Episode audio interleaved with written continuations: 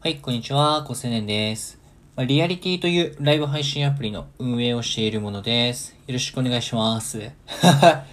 この笑い声が皆さん好きという風にいつもね、コメントいただいてます。へ へです。はい。ということで、まあ、あの、今日タイトルにですね、まあ、スタンド FM VS クラブハウスということで記載しました。まあ、昨今、有名ですよね、クラブハウス。もう別々に説明する必要ないかと思います。僕もあの、やってますけども、全然開いてません。招待だけしてもらってね。で、まあ、スタンド FM って音声のライブ配信ですよね。同じく、クラブハウスも音声のライブ配信です。まあ、唯一ちょっと違う、目立った違うとことしては、えークラブハウスの方はコメントができません。視聴者の方が。一方的に聞かされるというような状況です。で、クラブハウスが今バーっとバイラル成功していて、まあバズってるような感じです。で、これを踏まえて、スタンド FM 食われるんじゃないかとかね。クラブハウスが一つの脅威だというふうに捉えている方もいらっしゃると思いますが、えー僕の結論、えー断固としてそれを否定しまして、えークラブハウスが盛り上がってるのは、完全にスタンド FM にとって追い風であると思います。えはっきりと理由を説明しますね。まず、スタンド FM っていうのは音声のコンテンツですけども、音声ってアメリカですごい流行ってるんですね。それはラジオっていう文化がもともとあるだとか、えー車での移動が多いんですよね。だから、ながらで聞く生活習慣が主流だからラジオが流行ってるとか、まあいろいろあります。で、結果として、ポッドキャストはすごい、まあ流通していて、そこで稼いでる人たちがですね、トップで言えば年収1億以上で、その人のウェウィキペディア調べると、ポッドキャスターって書かれてるぐらい、専門のジョブなんです。アメリカでラジオパートナー、パーソナリティっていうのは。なので、まあアメリカではラジオ全然流行ってるんですね。だけど日本で全然流行らない。っていうところで、音声がいつ入るのかっていうのずっと課題視されてたんです。それをぶち破ったのがクラブハウスというバズりですね。なので、クラブハウスがすごくバズることで、音声のライブ配信を使うユーザーが日本全国的に一気に増えていくと見込めるので、クラブハウス飽きたんだけども、他の音声ライブ配信アプリなんかないかなって思ってるユーザーの方が、スタンド FM とか、まあ他の、なんだろう、音声ライブ配信、まあスプーンとかでもありますけど、そういうところにシフトしていく可能性は大いにあり得ます。で、スタンド FM って、まあ、音声だって話してるけど、テキストでじゃあ、スナップチャット、ツイッター、フェイスブック、インスタグラム。これって、どれか一個やってる人って、どれもやってることが多いんですよね。ツイッターだけやってる人、あんまりいないこちらが見つかりました。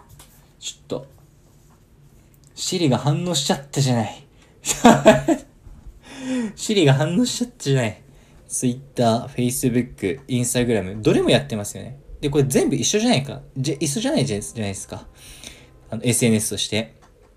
インスタグラムもツイッターも一緒ですよね。タイムラインが並ぶ。フェイスブックも一緒ですよね。スナップチャットも。どれもやってるってことは、どれも行き来してるってことです。で、思想が違うんです。各 SNS で。インスタはおしゃれ。ツイッターはビジネスとか、なんか、弁論大会とか。フェイスブックはオフィシャルな人間関係とか、そんなんですよね。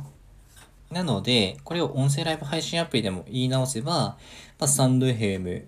スプーン、クラブハウスのどれもやるみたいなことは絶対起きてくると僕は思います。そしてもう一つ、あの、明確な事例があってですね、これ僕あの、リアリティの運用してるからわかるんですけども、そのリアリティのユーザーが別のライブ配信アプリ、まあ、イリアムであるとか、えーミラティブであるとか、えーポコチャであるとか、みんな行き来するんですよ、配信者が。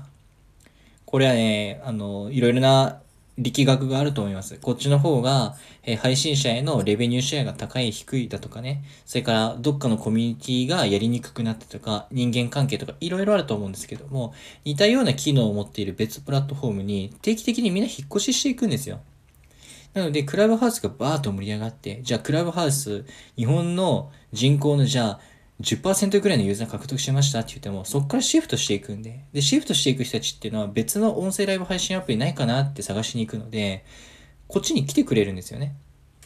で、冒頭で話していたアメリカで流行っているけど日本で全然流行らないっていうところは、何か大きい刺激がないと、大きいきっかけがないと、例えばじゃあコロナでリモートになったとか、満員電車なくなったとか、そういう話です。それぐらい大きい出来事がないと変わらないんです。この生活習慣っていうのは日本人の。そこにクラブハウスがパッて入ってきたんで、音声のコンテンツを消費するっていう生活様式が今根付かれようとしてます。これはスタンド FM にとって追い風ですし、ゆえっ、と、クラブハウスにユーザーを持ってかれるんじゃないかって人は、さっきの僕の実体験を踏まえた今ライブ配信で起きている、えー引っ越し、ユーザーの引っ越しというこの現象はですね、絶対音声ライブ配信でも流行るというか、絶対起こると思うんで、だって本質一緒だから、人間関係がどうとかっていう、レベニューシェアがどうとかっていう一緒なんで、